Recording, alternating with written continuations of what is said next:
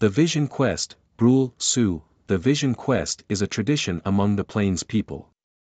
A man or woman seeking the way in the road of life, or trying to end the answer to a personal problem, may go on a vision quest for knowledge and enlightenment. This may mean staying on top of a hill or inside a vision pit, alone, without food or water, for as long as four days and nights. It is hard, but if the spirit voices reveal or confer a vision that shapes a person's life, then the quest is worth all the suffering. The following tale, however, treats the vision quest with less than complete solemnity, with Sioux medicine man Lame Deer's characteristic quirks. A young man wanted to go on a Hanblechia, or VSL on seeking, to try for a dream that would give him the power to be a great medicine man. Having a high opinion of himself, he felt sure that he had been created to become great among his people and that the only thing lacking was a vision. The young man was daring and brave, eager to go up to the mountaintop. He had been brought up by good, honest people who were wise in the ancient ways and who prayed for him. All through the winter they were busy getting him ready, feeding him wasna, corn, and plenty of good meat to make him strong. At every meal they set aside something for the spirits so that they would help him to get a great vision. His relatives thought he had the power even before he went up, but that was putting the cart before the horse, or rather the travois before the horse, as this is an Indian legend. When at last he started on his quest, too was a beautiful morning in late spring. The grass was up, the leaves were out, nature was at its best. Two medicine men accompanied him. They put up a sweat lodge to purify him in the hot, white breath of the sacred steam.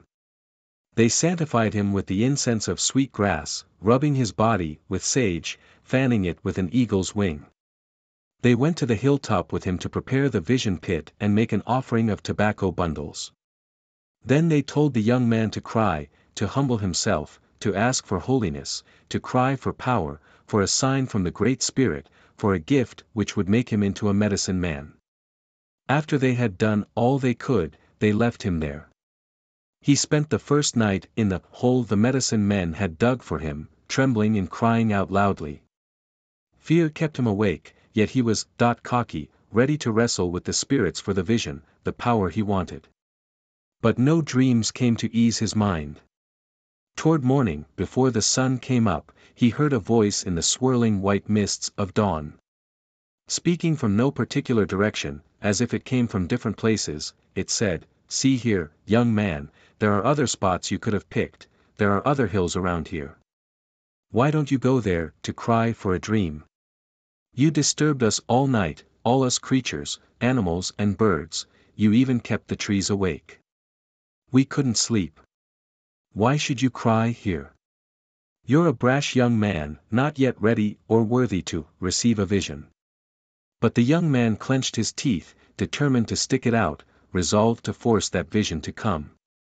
He spent another day in the pit, begging for enlightenment which would not come, and then another night of fear and cold and hunger. The young man cried out in terror. He was paralyzed with fear, unable to move. The boulder dwarfed everything in view, it towered over the vision pit. But just as it was an arm's length away and about to crush him, it stopped. Then, as the young man stared open-mouthed, his hair standing up, his eyes starting out of his head, the boulder rolled up the mountain, all the way to the top. He could hardly believe what he saw. He was still cowering motionless when he heard the roar and ramble again and saw that immense boulder coming down at him once more. This time he managed to jump out of his vision pit at the last moment. The boulder crushed it, obliterated it, grinding the young man's peace pipe and gourd rattle into dust. Again the boulder rolled up the mountain, and again it came down. I'm leaving, I'm leaving, hollered the young man. Regaining his power of motion, he scrambled down the hill as fast as he could. Fly's time the boulder actually leapfrogged over him, bouncing down the slope, crushing and pulverizing everything in its way. He ran unseeingly, stumbling, falling, getting up again. He did not even notice the boulder rolling up once more and coming down for the fourth time. On this last and most fearful descent, it flew through the air in a giant leap, landing right in front of him and embedding itself so deeply in the earth that only its top was visible. The ground shook itself like a wet dog coming out of a stream and hung the young man this way and that. Gaunt, bruised, and shaken, he stumbled back to his village. To the medicine men he said, I have received no vision and gained no knowledge. He returned to the pit, and when dawn arrived once more, he heard the voice again, Stop disturbing us, go away. The same thing happened on the third morning. By this time he was faint with hunger, thirst, and anxiety. Even the air seemed to oppress him, to fight him. He was panting. His stomach felt shriveled up, shrunk tight against his backbone. But he was determined to endure one more night, the fourth and last. Surely the vision would come. But again he cried for it out of the dark and loneliness until he was hoarse, and still he had no dream.